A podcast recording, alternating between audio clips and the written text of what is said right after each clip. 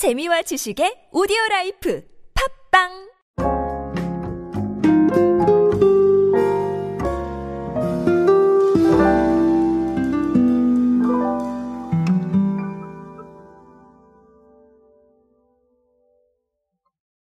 무언가를 실천하기 위한 우리의 노력은 굉장히 전방위로 많이 이루어지고 있죠. 그런 노력들 중에 하나 가장 중요한 게 사실은 요즘은 친환경이 아닐까 싶습니다. 이제 지속 가능한 부분들 계속해서 찾아가면서 많은 것들을 만들어가고 있기 때문인데요. 어, 이런 부분과 관련된 재미있는 통계 하나가 있어서 오늘은 그 통계를 소개해 드리려고 합니다. 친환경 어떤 생각들을 가지고 계신지 한번 알아보도록 하겠습니다. 안녕하세요 여러분 노준영입니다. 디지털 마케팅에 도움되는 모든 트렌드 이야기로 함께하고 있습니다. 강연 및 마케팅 컨설팅 문의는 언제든 하단에 있는 이메일로 부탁드립니다. 자, KB금융그룹이 ESG 및 친환경 소비와 관련해서 이 시각과 실천 현안 등을 분석한 보고서를 내놨습니다. 아, 그래서 이름하여 KB 트렌드 보고서 소비자가 본 ESG와 친환경 소비 행동. 자, 이런 내용인데 사실 저는 여기서 흥미로운 게 뭐였냐면 물론 이 통계가 모두를 대변하는 건 아닙니다. 통계는 허와실이 있기 때문에 여기에 또 응답을 하신 분과 응답하지 않으신 분들의 의견이 다를 수는 있어요.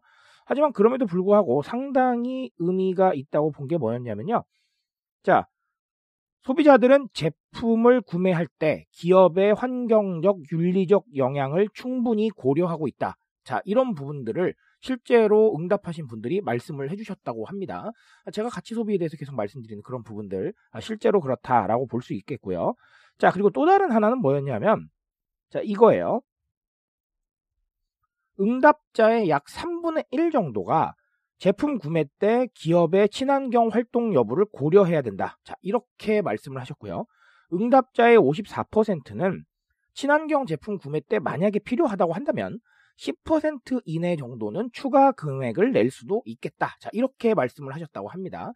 어, 상당히 의미하는 바가 큽니다. 아까 말씀드렸지만, 물론 이 응답이 모두의 의견을 대변하는 건 아닙니다. 하지만 그럼에도 불구하고 이런 통계가 있다는 거 상당히 의미가 있다. 아, 무려 3분의 1 정도가 아, 고려를 하고 있다라는 거. 아, 그리고 초반에 말씀드렸지만, 어, 기업의 이런 움직임을 신경을 쓰고 있다라는 거. 자, 이 부분이 가장 중요할 것 같습니다.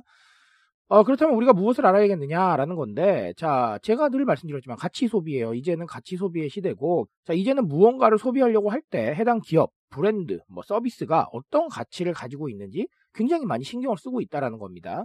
이 가치에 대한 부분들이 어, 함께 가져오는 거라고 이제 인식이 되고 있는 것 같아요.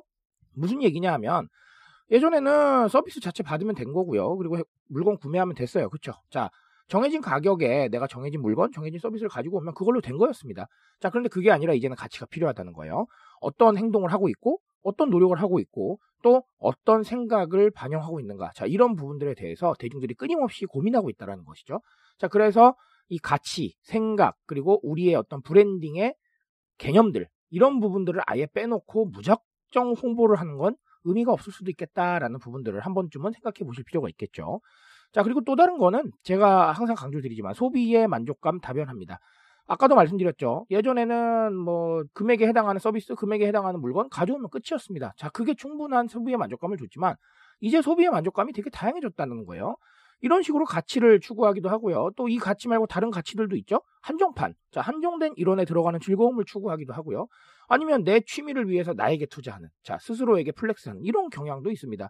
아니면 소소하게 프리미엄을 추구하면서 나에게 주는 소소한 선물, 예를 들어서 싼 아이스크림 먹을 거 조금 비싼 거 드시고, 자, 이런 경우도 있습니다. 자, 이렇게 다양하게 소비의 만족감들이 나타나고 있기 때문에 우리는 대중의 성향에 조금 더 집중할 필요가 있겠다라는 겁니다.